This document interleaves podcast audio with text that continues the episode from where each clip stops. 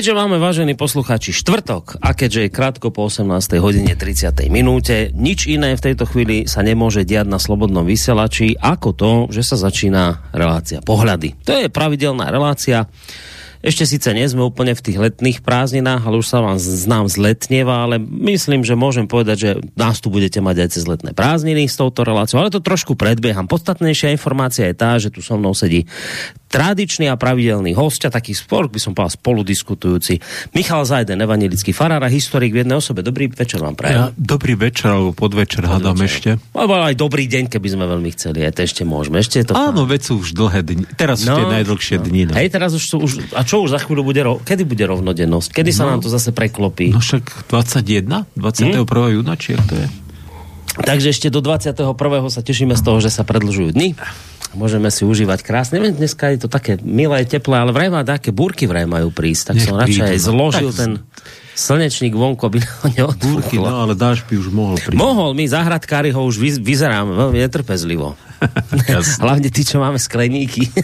no, tak dobrý podvečer, dobrý deň aj vám, vážení vás poslucháči, ktorí ste sa opäť rozhodli, že tú hodinku vášho času budete venovať nám. Či už teda budete nás len počúvať, alebo prípadne možno vám skrsne aj nejaká otázka, tak smelo do toho studiozavinač slobodnyvysielac.sk to je mailová adresa, telefón 048 381 0101 No a potom tá tretia možnosť je písať cez našu internetovú stránku a stačí kliknúť na zelené tlačidlo otázka do štúdia.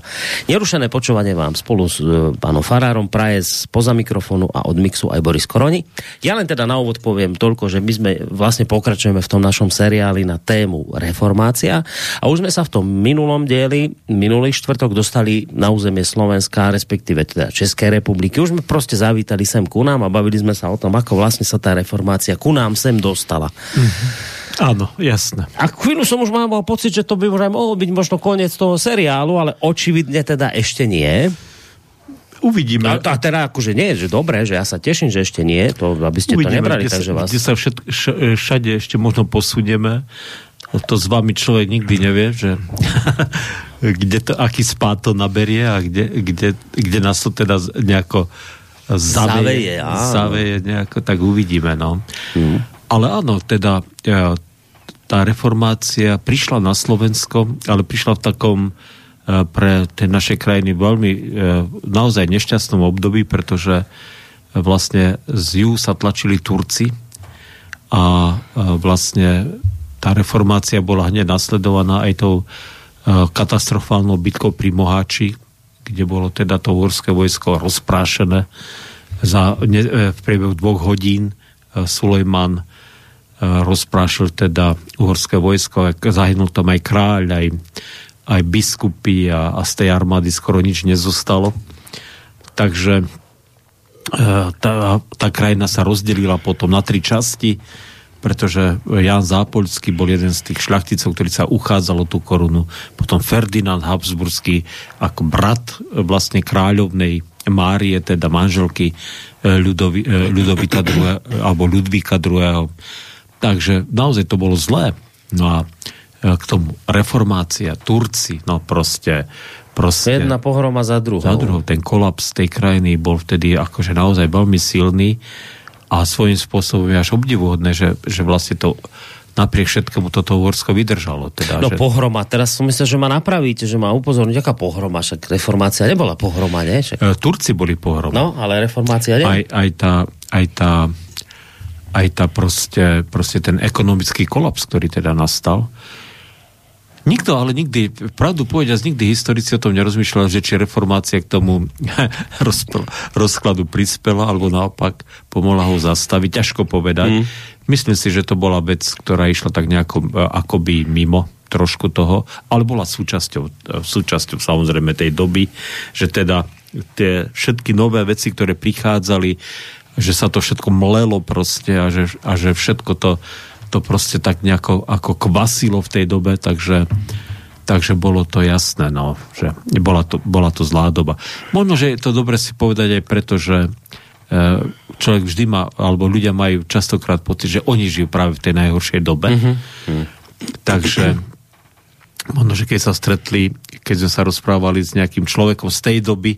A to sa bavíme o akej dobe? To, je, ktoré storočie? To, to bolo vlastne e, prvá polovica 16. Mm-hmm, storočia. Mm-hmm. Takže, takže tak, no.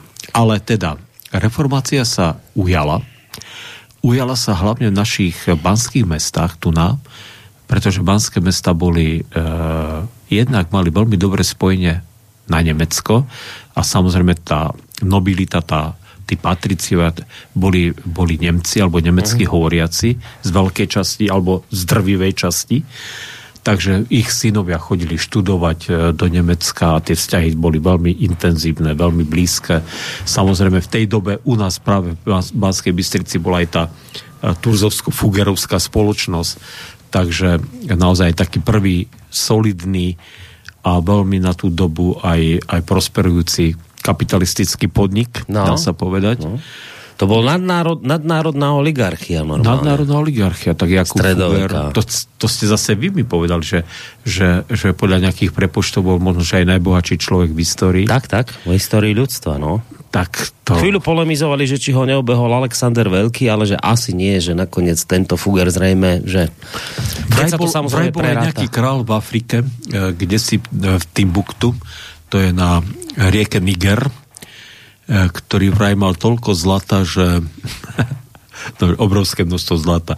Ale to sú už také špekulácie, čo ja viem. Ako kráľ Midas, aj ten má veľa zlata. Áno, ten chudák sa nemohol ani nájsť. ani nájsť, všetko sa mu na zlato menilo. Hej, hej. Tak to je hamiž. Ah. Keď je človek hamižný, tak mu treba. Ah. Takže, takže bolo to teda. A, a čo je, viete, tá reformácia totiž tom, Viete, keď sa povie, že reformovať, to znamená úplne niečo zmeniť a hľadať aj nejaké nové cesty. A samozrejme, samozrejme e, aj v tej duchovnej oblasti sa zrazu začali hľadať aj navonok nové cesty, e, nové formy a organizácie, štruktúry tej církvy.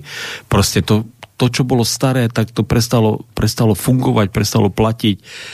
A zvlášť na našom území teda naozaj tým, že vlastne iba jeden z biskupov uhorských zostal nažive, nitrianský biskup, tak, e, tak, to, tak to platilo v nejakej dvojnásobnej miere. Ale inak tu vás, tu, prepačte, nezabudnite myšlenku, to, už som sa pri tom pristal aj minule pri relácii, ale to si treba uvedomiť, to je zvláštne, také zaujímavé, že biskupy išli do vojny že kráľ vo, vo, vo, do vojny išiel, biskup, že keď to porovnáte s dnešnou dobou, že tí, ktorí iných vyzývajú do vojny, tak oni väčšinou sedia niekde si tam v teplúčku, v bezpečí a, a druhých burcujú, ale to bolo zaujímavé tam tento obdobie, že, že kráľ tam išiel tiež bojovať a dokonca biskupy bojovali. Ešte vrajte, že oni boli rytieri vlastne, takže to je také zvláštne, že to si tak No neviem si predstaviť že... dnešných biskupov, ako by No. Ale možno, že naražate na tú, eh, na, na tú, na tú eh, ako elitu, tá, ktorá častokrát hovorí o vojne mm-hmm. a, a ktorá burcuje ľudí do vojne, ale dneska tých prezidentov a možno, že ani tých načelníka generálneho štábu, alebo ja neviem, takých tých jastrabov, no. Eh, ktorí burcujú ľudí do vojny, tak ich v tých prvých líniách nevidíte. Že no by... nie, nie, nie. Ty, ty keď je niečo, tak prví utekajú. Tí prví sa takzvané evakuujú, utekajú, keď je ľahšie. No. Takže to je to je zaujímavé, že to si tak treba porovnať, že ako to bolo kedysi s tými elitami, ako je to teraz napríklad z tejto oblasti. No, no v, tejto, v tejto veci boli, boli áno, čak, a dneska aj tí, ktorí sa vydávajú za progresívnych, tak hovoria, že keby, bola, keby Slovensko mm. mali z do vojny, tak by e, väčšina z nich zutekala kade ľahšie. Mm. No keby bolo Slovensko ohrozené. Kade ľahšie znamená asi do Ameriky, zrejme tam by bežali. No. Jaj? Zrejme asi to by taká sem zasľúbená pre nich väčšinou. No. Ale teda hravíte, že jeden, jeden biskup prežil Nitriansky. No a ten biskup... nebol na vojne? Tam nebojoval? Či tam bojoval? Neprežil. Ja, prežil. Prežil. Aha, on prežil. Pán Podma- e, biskup Podmanický prežil. No. Takže, takže to bolo proste tak. A to je inak zvláštne, že a to biskupy tedy s mečom zabíjali nepriateľa? Ja myslím, že priamo, e, možno, že v tej prvej linii nebolo, že si zoberte, že to bolo 20 tisícové vojsko, to uhorské. A ten Sulejman, Milan, uh, Milan Zajac tu pred chvíľou bol, ten tieto čísla, on, on na toto hlavu má a, a Turci to je, a islám a boje s islámom, to, to je jeho taká životná mm-hmm. téma. Mm-hmm. Ten by asi presne aj vedel povedať, koľko. I oni boli v mnohonásobnej prevahe, tí Turci. Mm-hmm. Takže podľa mňa oni skosili všetko, čo im stalo v ceste a vyprundovali tábor. Myslím, že ten král Ludvík zahynul, neviem, či zahynul v boji, alebo či sa utopil v tých močiaroch, lebo ten Moháč je vlastne, e, to sú baži, e, močiare okolo Dunaja vlastne. Uh-huh. Ak si viete predstaviť niekde na chorvátsko-maďarských hraniciach je ten Moháč, no a to tam, a Dunaj to vlastne sa v Maďarskom vtedy rozlieval, lebo však to je nížina, nebolo regulované. Okay. Takže to bolo, to bolo tak, no, že keď utekali, tak e, kto ho vie, či viacej ich nezahynulo v tých močiaroch, ako, uh-huh. ako priamo na tom vojenskom bitevnom poli. A Turci mali hlavne aj technickú prevahu, pretože mali kanóny. A uhorská armáda, alebo ich mala mnohonásobne viacej ako uhorská mhm. armáda. Takže, no, takže, takže dopadlo to takto. Dopadlo to absolútne. Ale teda Nitriansky prežil. Ten, sa, ten bojoval očividne statočne a od toho ste asi chceli potom odvodiť ja nechcem povedať, Ja nechcem povedať nič o tom, ako bojoval tento biskup, či vôbec bojoval aby ma nejaký e, e, stredovekár, historik, aby ma neopravil, že, že čo to táram nezmyslí, pretože, pretože neviem, ako mhm. bojoval. Ale teda viem, že prežil uh-huh. jediný, akože uh-huh. z mhm. tých biskupov zostal nažive. Uh-huh. A korunoval aj Ferdinanda za kráľa Uhorska, aj Jana Zápolského korunoval za kráľa Uhorska. Takže to bolo tiež také zaujímavé. No, ale vráťme sa teda, uh, vráťme sa teda k tej, k tomu formovaniu tých zborov a tej reformácii. O tom viem trošku viacej teda ako o týchto vojnách. E, takže tam bol naozaj taký zaujímavý, možno že nevedomý, nevedomý, ale naozaj veľmi silný demokratický prvok, viete, pri tom formovaní tých zborov. E, totižto tie zbory vznikali z dola. To znamená, že v týchto, eh, samozrejme vznikali hlavne v, kra, v týchto slobodných kráľovských mestách. A to bolo vlastne tak, že väčšinou samozrejme sa našli tí kazatelia, ktorí sa s tými luterovými myšlienkami oboznámili a teda boli získaní pre tie myšlienky, stali sa privržancami reformácie a oni v, v tomto duchu začali kázať vlastne v tých kostoloch. A Viete, dnes samozrejme e, na Slovensku povedzme, že ešte chodí relatívne dosť ľudí do kostola, ale, ale v tej dobe chodili do kostola prakticky všetci. Mm. To, bolo, to, to bolo proste tak. No. A, a v tom kostole teda to, čo počúvali, tak to ich formovalo jednoducho tých ľudí. Uh, takže a keď je samozrejme ten uh, rečník, ten kazateľ, ten farár bol výrečný a, a vedel teda tých ľudí osloviť, tak samozrejme, samozrejme uh, vedel strhnúť teda tí ľudí na svoju stranu. Takže, takže naozaj, naozaj tí kazatelia teda e, dokázali osloviť tých ľudí a tie zbory začali vznikať. Oni vznikali takým, viete, to je, to je inak nádherné špecifikum nášho národa, pretože dá sa povedať, že to Maďarsko zhruba bolo obsadené Turka. Dnešné Maďarsko obsadili Turci, takže to, čo zostalo z Uhorska, to bolo Slovensko mm-hmm. a ten úzky pás, ten Burgenland, ktorý je dneska akože, akože v Rakúsku. a to je zaujímavé, viete, že oni ani neriešili nejakú otázku cirkevnej správy. Jednak keďže neboli biskupy, tak nebol na nich nejaký tlak vydávaný. Čiže to, čo si on robil doma, tom svojom zbore, v tom meste, čo si tí e, farári dohodli a robili a ako, mm-hmm. ako, to, ako tie bohoslužby začali organizovať a pokiaľ to mestská rada teda tolerovala, čo tie mestské rady to tolerovali, tak si to robili podľa svojho proste. Nebolo, zrazu niekoľko rokov nebolo žiadnej vrchnosti. Mm-hmm. Viete. Mm-hmm. A keď potom aj nejaká vrchnosť bola, tak z počiatku, z počiatku sa nejako vedeli koexistovať proste, že oni tým biskupom e, proste zaplatili nejaký poplatok, ktorý boli povinní, biskupy vyberali nejaké poplatky, tak im to zaplatili a proste odviedli im tie poplatky, ale, ale, ale žili si podľa svojho. No, ale samozrejme tento stav nemohol trvať do nekonečna, takže, takže samozrejme e, ani, ani církev tá stará církev, ale ani samozrejme král. Už potom Ferdinand sa stal teda definitívne kráľom, potom aj on, jeho Habsburgovci definitívne sa stali uhorskými kráľmi. Tak samozrejme chceli do toho vniesť poriadok. A Habsburgovci boli rímsky katolíci.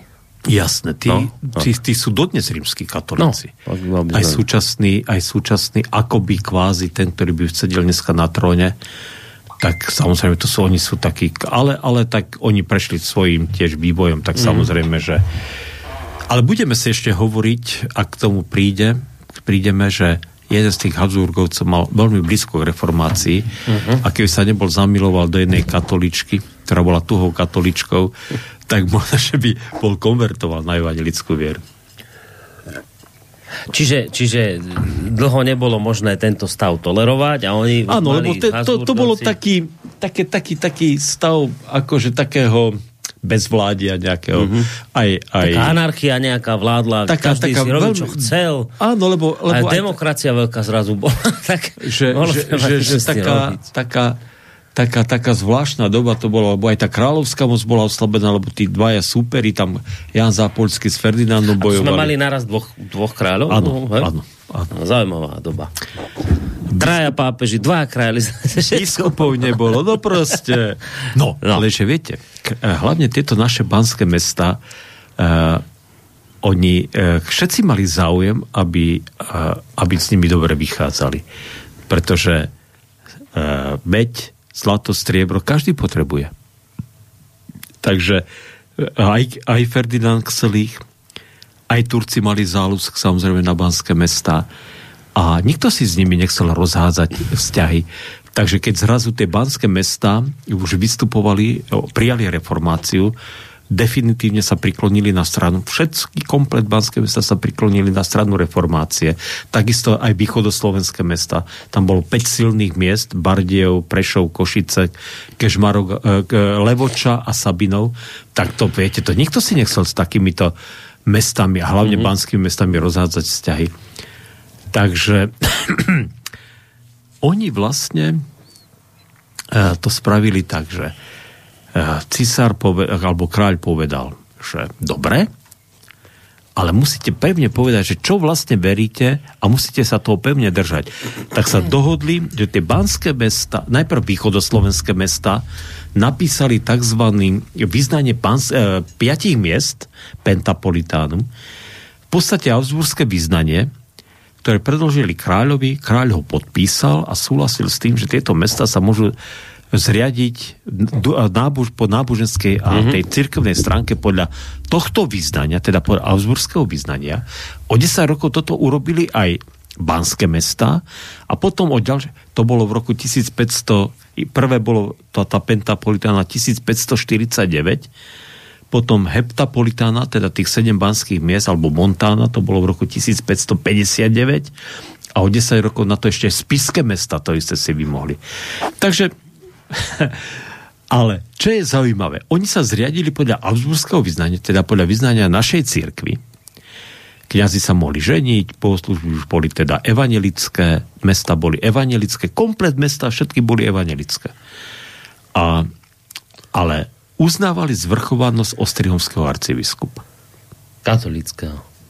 Ktorým zostal katolíkom, mm-hmm. ktorého menoval pápež, mm-hmm. samozrejme. Mm-hmm. No a bol Mikuláš Olach, ktorý bol e, arcibiskupom ostrihomským, ktorý sa snažil samozrejme zvrátiť túto situáciu. A on bol prvý, ktorý sa snažil teda uh, akoby zaviesť tie prvky protireformácie. reformácie a teda aj, aj bol taký ostrý, no ale nešlo to. Jemu sa nič nepodarilo. Oni tie mesta a tá krajina vydržala ten nápor akoby tých prvých protireformátorov, ale nebolo to preto, že by len tie kráľovské mesta boli také slobodné, ale aj preto, že tá veľká šľachta, tá akoby tá najvyššia šlachta uhorská sa stala evangelickou. Takže v podstate skoro celá krajina, na 90% vraj bola vtedy buď evangelická alebo kalvinská. Tí šľachtici, oni sa stávali evangelikmi e, e, častokrát zo zišných dôvodov, lebo mohli skonfiškovať cirkevné majetky. Mm-hmm. Tie majetky teda tých biskupstiev a tých e, kláštorov a čo, tých miských rádov všelijakých. Takže ono to tam e, je niekedy, u niektorých je naozaj sporné, že prečo sa stali evangelikmi či to bolo úprimné alebo nie.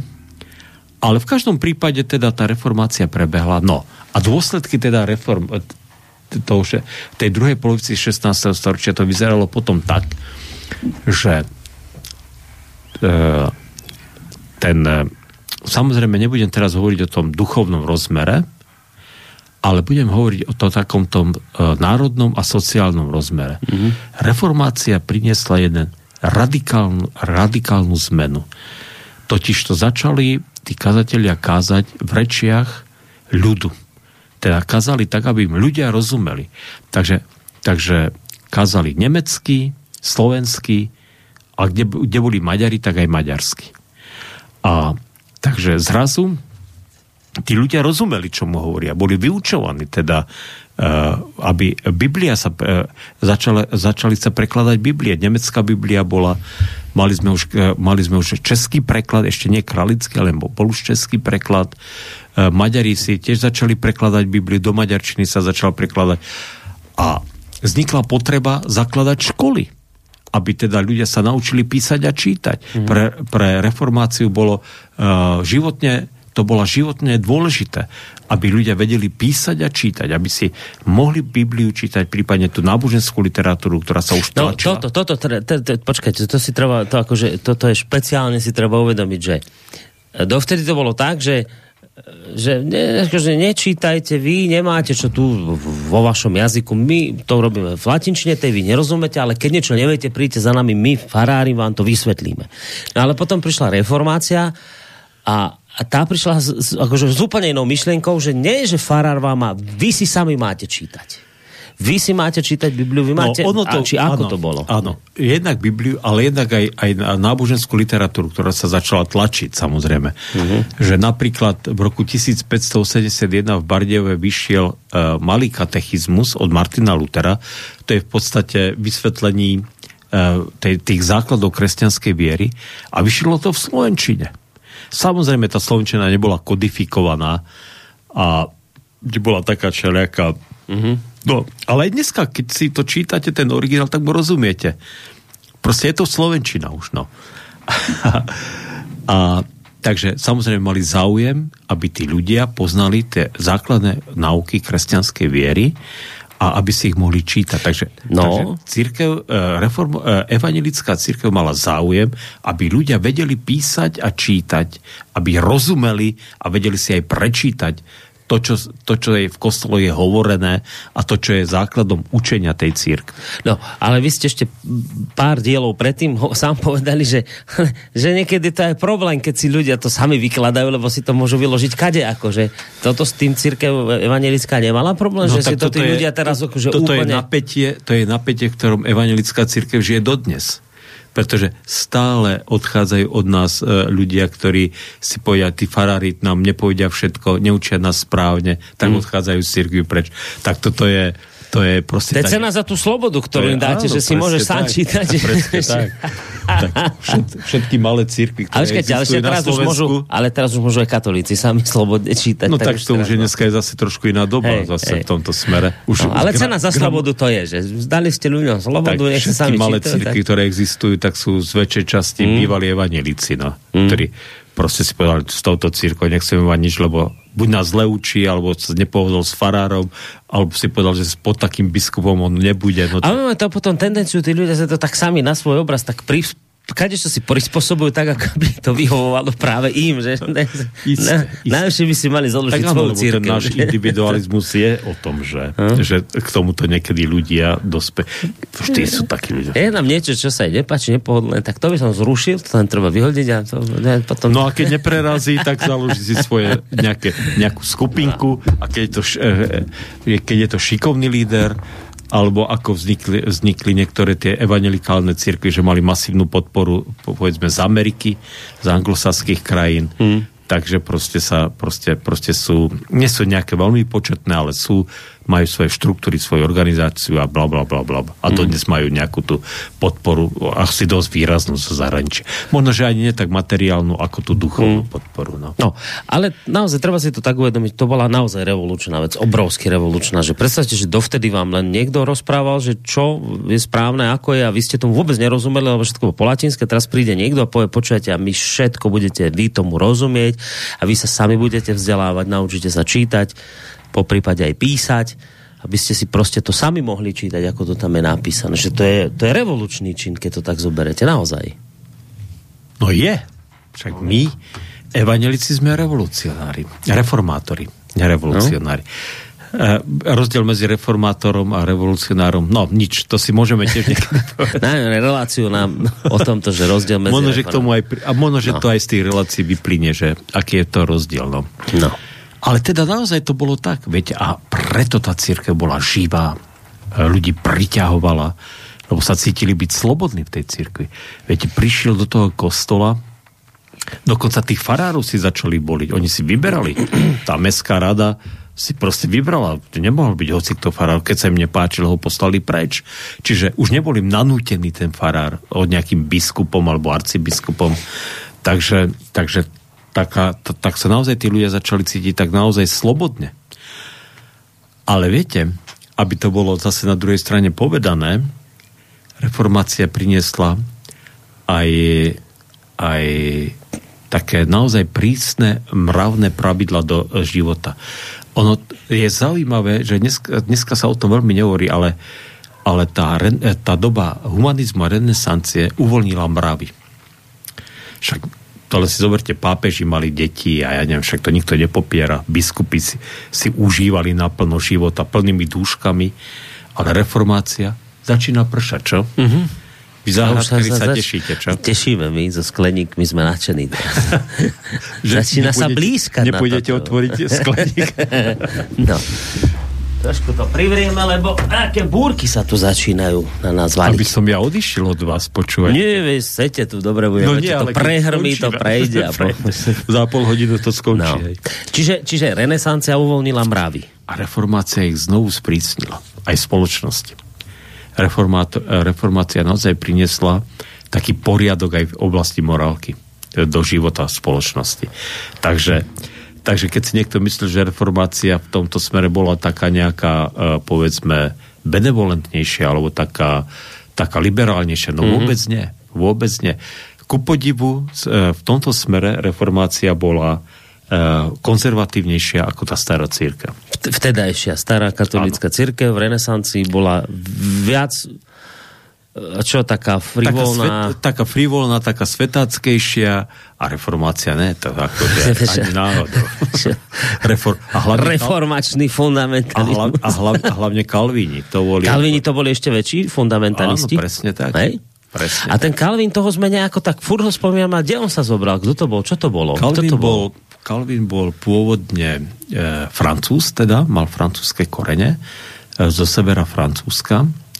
On sa narodil, ak sa nemýlim, v roku 1504, čiže naozaj v tej dobe, kedy tá reformácia začala.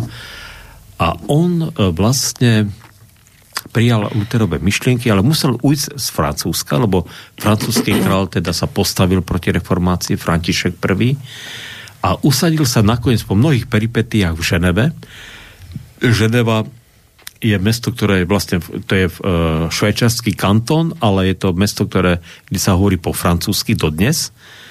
A v tej dobe práve prijala reformáciu Ženeva. Vyhnala, vyhnala biskupa, ktorý tam bol uh, a Kalvina tam teda prijali a Kalvin tam zaviedol veľmi prísne náboženské regule a pravidla. On naozaj sa snažil vybudovať akoby Božie kráľovstvo na zemi. V Ženeve bolo zakázané piť, tancovať, e, bolo predpísané, hm. ako sa kto má obliekať. No tam bola disciplína teda neuveriteľná. Ale čo zase, e, takže, takže to, my luteráni sme nikdy tak ďaleko nezašli teda, uh-huh. ako, ako Kalvini v tomto smere.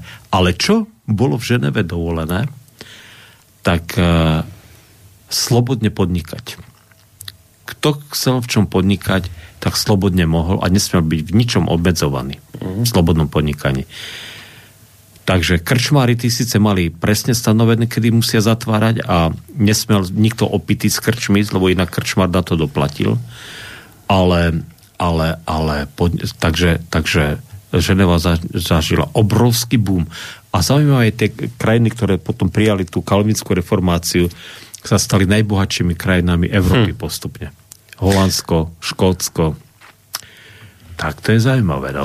No a dúfam, že vás to otázkou nejak nezaskočím, ale nejaké také zásadné vieroučné rozdiely medzi e, Lutherom a Kalvínom sú vlastne v čom? Čo, čo, prečo, prečo sú niekde Kalvín a niekto Luterán? Že v čom je ta, čo sa to odlišuje? Viete čo, viete čo, základné rozdiely sú také dve.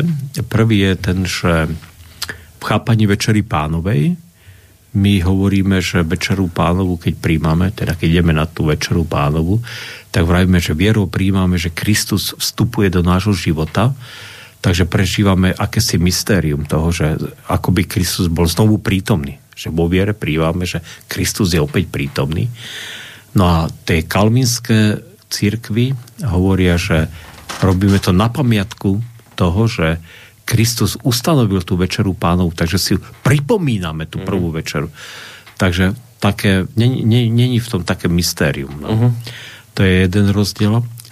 no a potom je to e, učenie o predurčení. E, Kalvini hovoria, že e, teda oni, oni sami to majú trošku také viacej prúdov, ale povedzme ten najradikálnejší prúd hovorí, že ako, si sa, ako ťa Boh, keď si sa narodil, tak Boh dopredu určil, či budeš spasený, alebo budeš zatratený. Dopredu? Bez ohľadu na to, ako žijem a čo robím?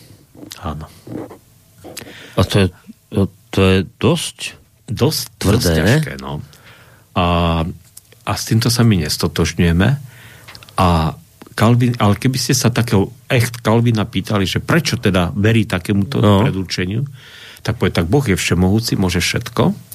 A druhá vec, ktorú vám povie, musíš sa napriek tomu snažiť zo všetkých síl, lebo, lebo to, že si predurčený k spáse, si musíš zaslúžiť svojim životom. A nikto nevie, kto je predurčený k spáse, ak to nie. to je zvláštne, že Boh už dopredu rozhodol, ale aj tak sa musíš snažiť. No lebo nevieš, či si predurčený, no, ale dobre, no ale ak som nebol, tak sa môžem snažiť, koľko chcem. A zase, ak som bol, tak keby som sa nesnažil, že to je úplne... Tak to, o to prídem, o tak, spás. Je, že, počkajte, že on ma predurčil, ale keď sa nesnažím, tak o ňu môžem to prísť. Presne tak. Aha, tak toto je ešte dokonca. Čiže on predurčil, aha, ale ak ma predurčil, že nemôžem ísť do neba, tak môžem robiť čokoľvek, ale nedostanem sa tam. No, Či? je taký, je ten najvyhradnejší smer toto hovorí. Toto.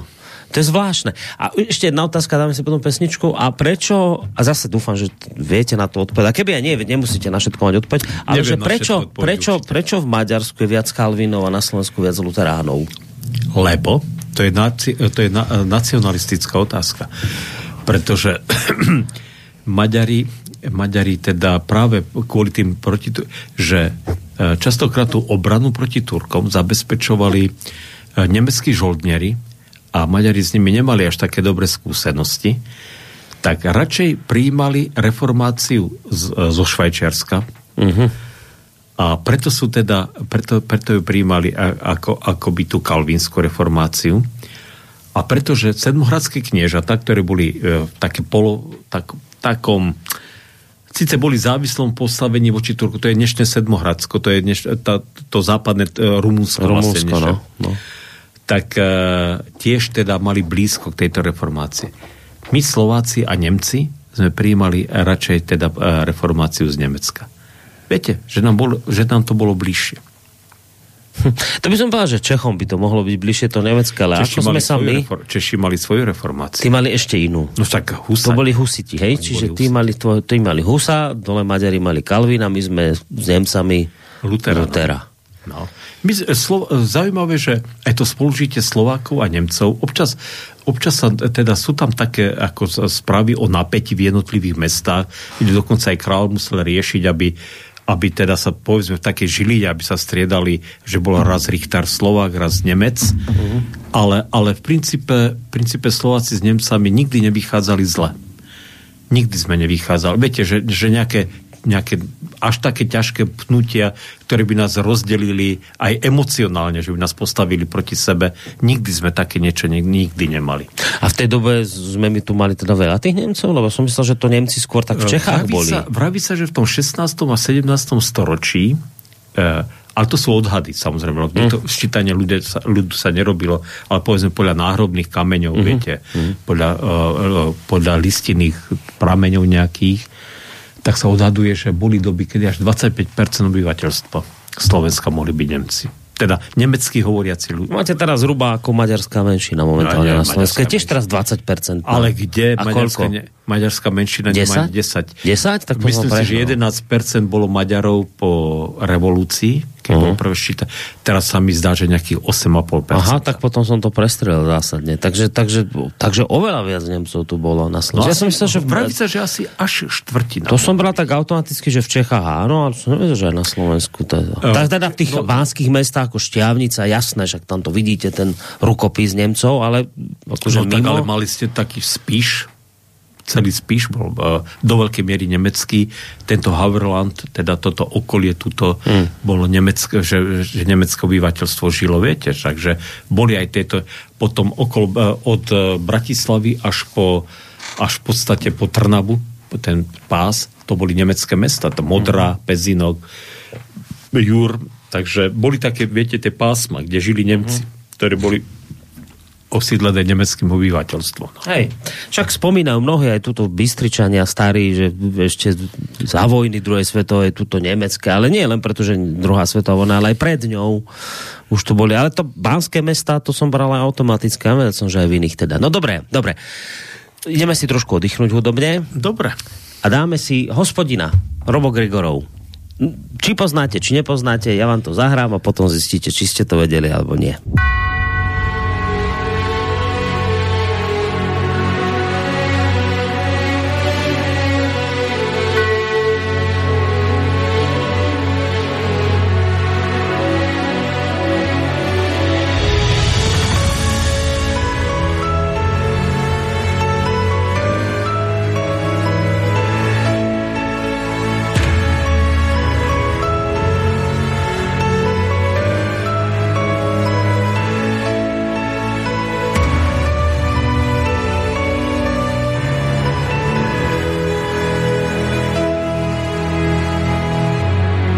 Zažne sa hviezda náhodí a na svet prídeš práve ty.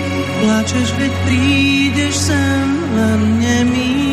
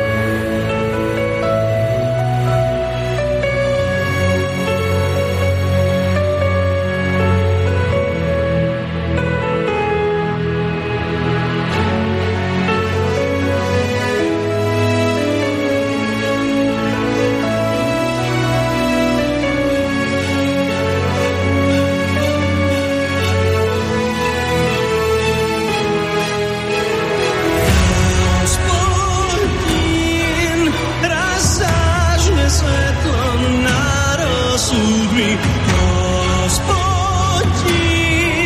raz zážne svetlo nad osudmi. Každý má na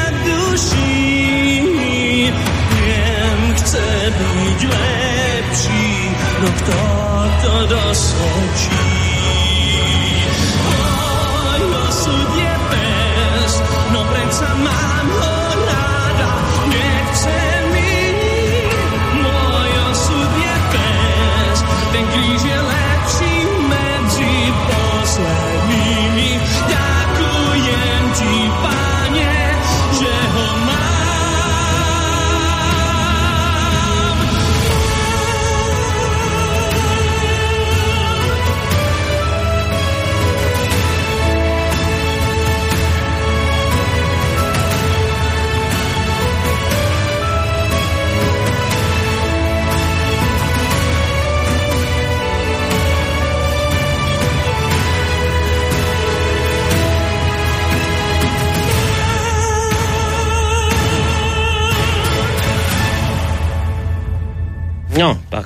Hospodník nám doznel od Roba Grigorova.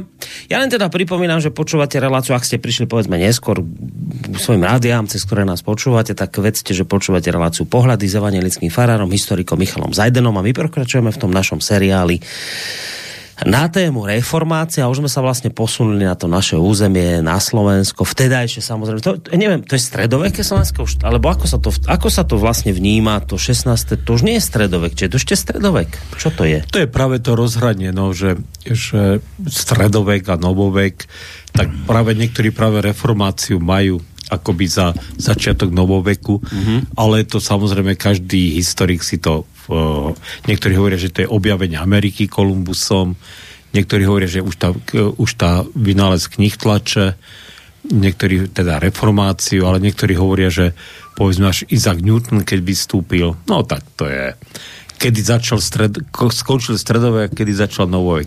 Išlo to pomaličky postupne. Hej, nebol tam taký, že Sega. Ešte a... včera som bol v stredoveku a ráno som sa zobudil to v novoveku. Také nič samozrejme, samozrejme, také niečo neexistuje. No. Dobre, bavili sme sa o tom rozdiele medzi Kalvínmi a, a Ref formovaní, Luter, teda luteránmi vôbec, ako takými. Jak zaujímavé, že Čecho a Česi, ty, že to, ale tam absolútne vôbec tieto myšlienky Luterové nejak, absolútne sa neuchytili, či aj sa to uchytilo a nejak to... Viete čo, áno, áno, však samozrejme áno, však hlavne, hlavne v pohraničí, však to neboli Češi, no. E, nežili Češi, takže samozrejme tam e, aj vznikli tie luteránske akoby zbory, Takže to samozrejme tam bolo a v takom Chebe napríklad bol jeden z najväčších zborov až, až do 45, 1945 roku. Takže to je jasné. No ale keď, keďže Nemci, Nemci, Nemcov vysídlili, takže dneska je to už inak. E, Češi, Češi, Češi naozaj e, veľmi bazírovali na svojej reformácii mm.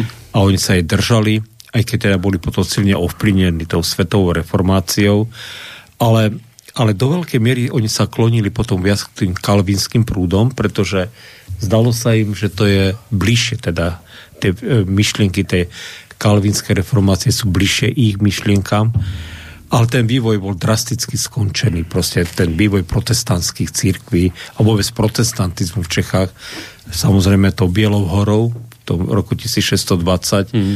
takže tam samozrejme bola zakázaná, e, protest, všetky, všetky protestantské cirkvy boli zakázané, zahnané do podzemia a 400 tisíc ľudí odišlo, emigrovalo. Takže to... Jána Moskomenský napríklad. No jasné. No. Takže, takže ten vývoj český bol úplne iný ako na Slovensku. A to je vlastne podľa mňa e, aj jeden z dôvodov, že napriek tomu, že pravdepodobne v tom 16.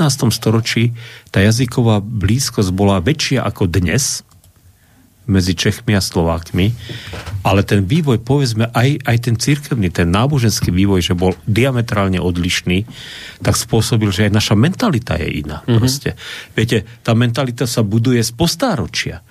A tá česká mentalita, ja keď sa dneska rozprávam, že napríklad s Čechmi, že viete, v Čechách je situácia momentálne, čo sa týka cirkvy taká, že je rapidný pokles, že, že ja neviem, či sa hlási nejakých vôbec nejakých 20 alebo 30% ľudí k nejakej cirkvi momentálne v Čechách. Mm. Ale keď sa rozprávate s bežným, oby, však mám už aj zaťa teda v Čechách, aj dceru tam máme, a máme teda však aj veľa priateľov v Čechách, keď sa bavíte s nimi, to nie sú ľudia neve, ateisti alebo, alebo neveriaci alebo, alebo nejako náboženský, nejaký akože úplne mimo. Mm-hmm. Um, ale to, že boli vlastne 170 rokov e, boli zahnaní tí českí protestanti, ktorí tvorili tedy drvivú väčšinu obyvateľstva vlastne do, do, pod, e, do akéhosi proste, proste do ilegality, tak v nich sa vyformovalo také povedomie, že navonok teda boli katolíci, ale vnútri neboli, neboli žiadni katolíci. Mm-hmm. Buď boli evanelici, alebo husiti, alebo kalvíni, alebo, alebo neboli nič, možno, že už aj viete. Takže, takže to je zaujímavý taký... Takže Če, Češi sú naozaj inak formovaní. Môj zaď mi povie, že vieš čo, ja som... Ja, ja verím v Boha, ja samozrejme aj myslím, že je birmovaný, ale proste oni žijú inak ako my. My proste tú potrebu, e, alebo, alebo také niečo, že patriť aspoň formálne niekde, uh-huh. asi, asi v nás je nejaká taká prirodzenejšia tá potreba. Uh-huh. Takže sú Češi iní, no. Takže, takže aj to je jeden z dôvodov, prečo, prečo sme nemohli byť jeden národ, Češi a Slováci. Mm-hmm. Možno, možno. Ale to by, to by musel tu sedieť aj nejaký, e, možno, že aj, čo ja viem, e, možno, že, no, musel by tu sedieť viacej etnolog nejaký a tak ďalej. To by bola iná debata.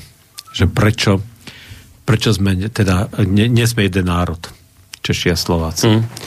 Ale určite tento dôvod, že náboženský vývoj... Hej, v tejto duchovnej iný, oblasti to vidieť. duchovnej oblasti, že bol uh-huh. iný. A naozaj bol iný aj, keď, aj v spoločnom štáte. Viete, keď sme žili tých od toho 1918 roku spolu, tak vždy ten vývoj bol iný. No, čiže Česi si prešli svojou v podstate protireformáciou veľmi tvrdou po bitke na Bielej hore. Hej, hej. My sme to tak nemali, Nie. ale aj my sme tu mali protireformačné hnutia silné. To no viete čo, povedať, že to, viete to čo môžeme, to, môžeme to naznačiť, aby sme teda mohli teda na budúce sa k tomu venovať možno mm-hmm. viacej. Jasné, že áno, ale treba povedať, že na rozdiel od eh, Čechov, tak uh, naozaj tie naše banské mesta, tie stavy uhorské, teda aj šlachta, vždy dokázali si vyvzdorovať toľko, že, že nikdy nebola až na veľmi kratučké obdobie, tak vždy bola tá evangelická, ale aj kalvická církev, e, vždy, bola, vždy mala nejaký e, zákonný rámec na existenciu. Teda, že vždy bola legálna. Proste, mm-hmm. že legálna bolo iba veľmi krátke obdobie, ale nechcem tú tému otvárať, lebo to je o 100 rokov sa posúdi, by sme sa rýchlo uh-huh, preskočili uh-huh. 100 rokov. A to by bola možno, že trošku škoda. Uh-huh. Dobre. Keď sme teda už dneska sa takto zamotali do aj iných vecí. No, ale teda dokončím ten vývoj možno, že, možno, že v tom 16. a za začiatku 17. storočia. Takže tá církev sa teda, e, tá evangelická církev sa slobodne nejako rozvíjala, napriek tomu, že zažívala aj nejaké ústrky a zažívala aj nejaké protivenstva. Aj, aj teda nevždy boli, e, možno, že sme boli pochopení, ale tvorili sme väčšinu národa.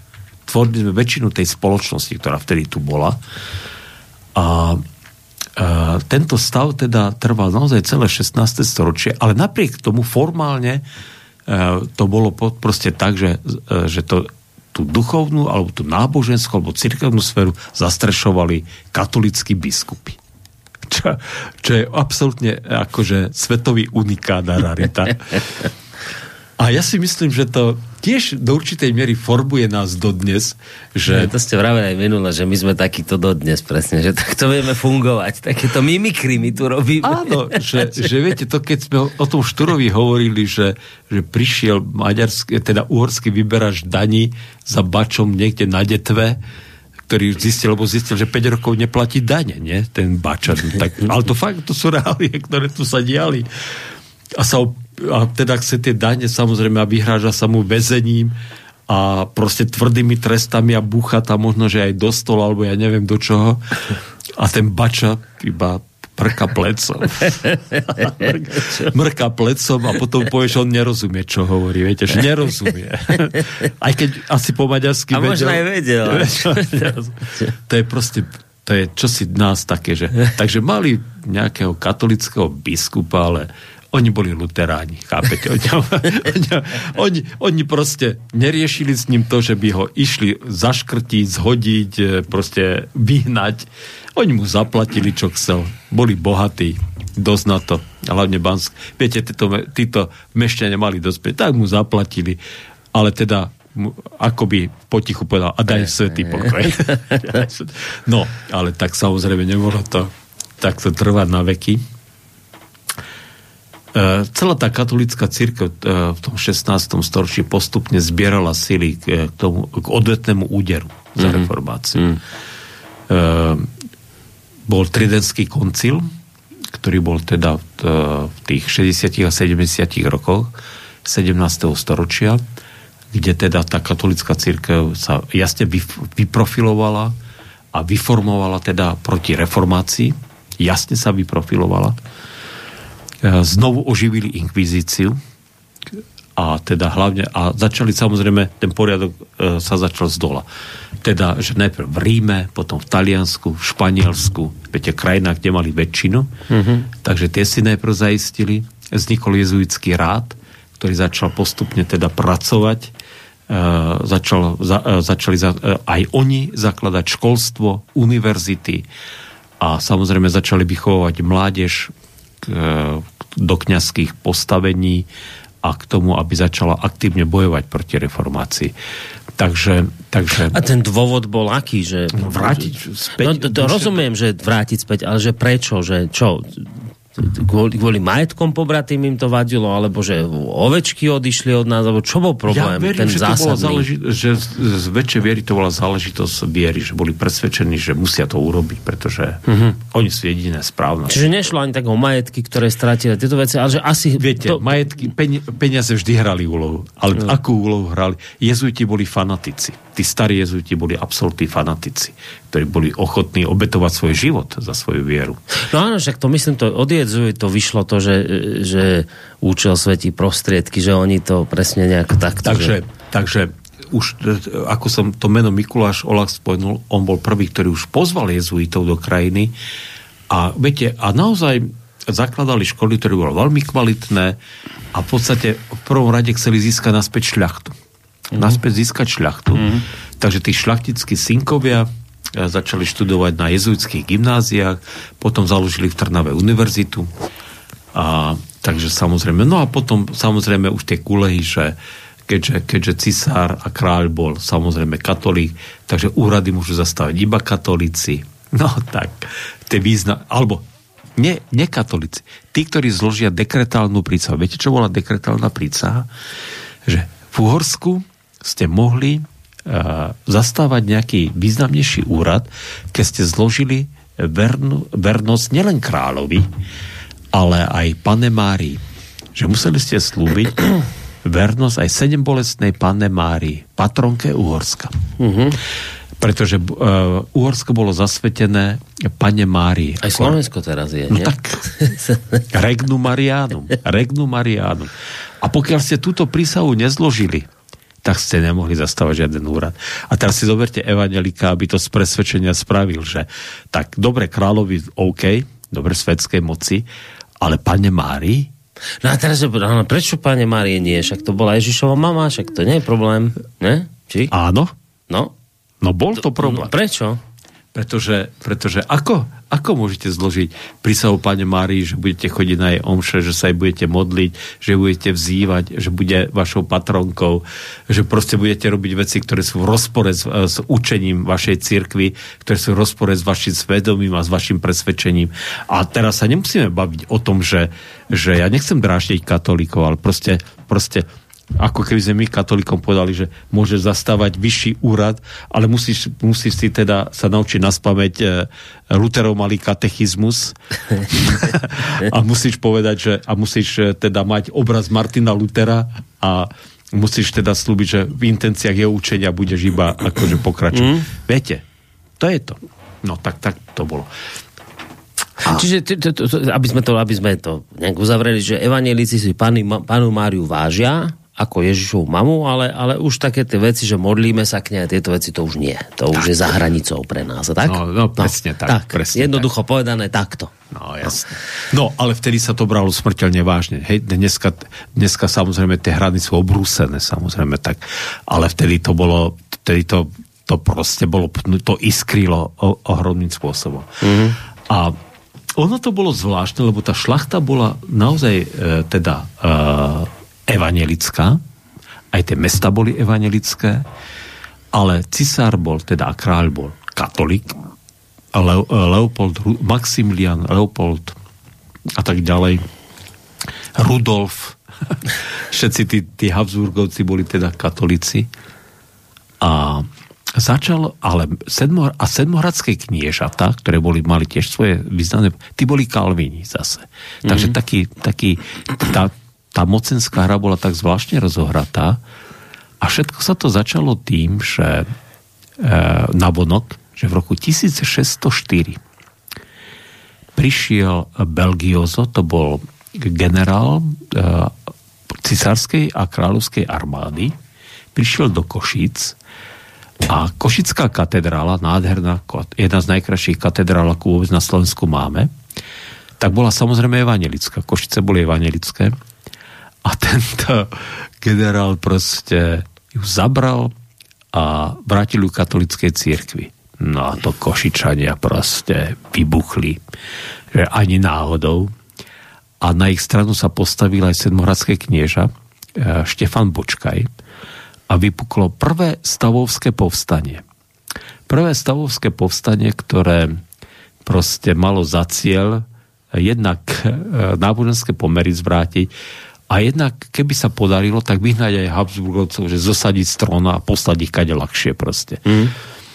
A toto povstanie bolo mimoriadne úspešné, pretože ten Štefan Bočkaj samozrejme získal obrovskú podporu hneď obsadil veľmi rýchlo teda e, východné Slovensko, postupoval na západ, obsadil aj banské mesta a aj, aj keď bol Maďar a moc mu teda tí Nemci a Slováci nerozumeli, ale teda však všetci hovorili po latinsky, takže získal pod... A cisár a kráľ zrazu zistil, že nemá šancu, že vojensky neobstojí proti Bočkajovi. Dokonca Turci ho podporovali. Takže uzavreli vo Viedni v roku 1606 uzavreli mier. Ale to bolo zaujímavé, že e, nerokoval priamo, že si sadol e, Bočkaj e, s Rudolfom a rokovali, ale poslali svojich zástupcov. Mm, mm. A Bočkaj poslal e, Gabora Iležázio, to bol významný uhorský šľachtic, a zase Rudolf a jeho brat Matej poslali Juraja Turzu. To bol tiež významný uhorský šľachtic. A títo dvaja páni, ktorí boli, patrili k top uhorskej akože šľachte, že boli naozaj úplne na špici, obidvaja boli evanelici. obidvaja, obidvaja boli evanelici. A takže, tak, takže vznikla zaujímavá situácia, že záujmy Habsburgovcov hajil evanelik, ale záujmy povstalcov a Bočkaja hajil tiež evanelik proste. Uh-huh. Tak samozrejme, tá sa riešila aj iné veci, nielen náboženské. Ale o tom, že sa vráti katedrála v Košiciach evanelikom, o tom nebolo sporu. Uh-huh. Ale čo bolo zaujímavé, oni sa samozrejme mali záujem, títo dvaja e, proste šľachtici, mali záujem na to, aby konečne evangelická církev získala právny rámec na svoju existenciu. Ona právne naozaj nebola ešte v poriadku. Zbory existovali, mm-hmm. senioráty existovali. Ale stále to bolo... Také... Ale, ale furt to bolo pod katolickými biskupmi. Nezákonne. Že to bolo také, také, mm-hmm. takéto právne nejaké také... Čo? Vákuum. Proste... Právne vákuum. Nie, podľa mňa bordel je lepšie slovo. Lebo vákuum je niečo iné, podľa Dobre. Právny bordel. Ale, alebo no. ja neviem, no, alebo Dobre, chaos. Právny bordel, to je celkom zrozumiteľné. No. Hej, hej, hej, hej. Však myslím, dúfam, že to není bulgárne slovo. Nie, no. nie, nie. No, ale viete čo, robíme to tak, že a či sa to týmto dvom podarilo, alebo nepodarilo. To a čo sa, sa im podarilo? A čo sa im podarilo, to sa dozviete až o týždeň. Tak, tak to urobíme, aby sme ľudí ja, nechali vlastne, v nápetí, lebo aha, čas sa aha. Naplnil a vy musíte aj film, keď je tak, že na pokračovanie to musíte v tom najlepšom seknúť. Teraz to, aby zase počúvali o týždeň. Takže no teraz máme týchto dvoch no evanelikov, ktorí za niečo bojovali, chceli dať tomu právny rámec. Tak iste rozumieme, že niečo sa im asi podarilo, keď tú evanelickú církev už máme, tak asi niečo áno, ale že čo všetko až na budúci týždeň vo štvrtok v štandardnom čase v relácii pohľady. Na dnes všetko od Michala Zajda Najvaneckého farára, historika, majte sa pekne do počutia. Do, do počutia, do počutia. Z Banskej Bystrice Radvane, pozor, toto som zabudol povedať. Ja sa s vami lúčim tiež, síce budeme za chvíľku pokračovať v relácii Trikolora, ale ja už budem len ako to vlk hovorí v kotolne, takže ja sa s vami rozlúčim tiež, majte sa pekne do počutia. Táto relácia vznikla za podpory dobrovoľných príspevkov našich poslucháčov.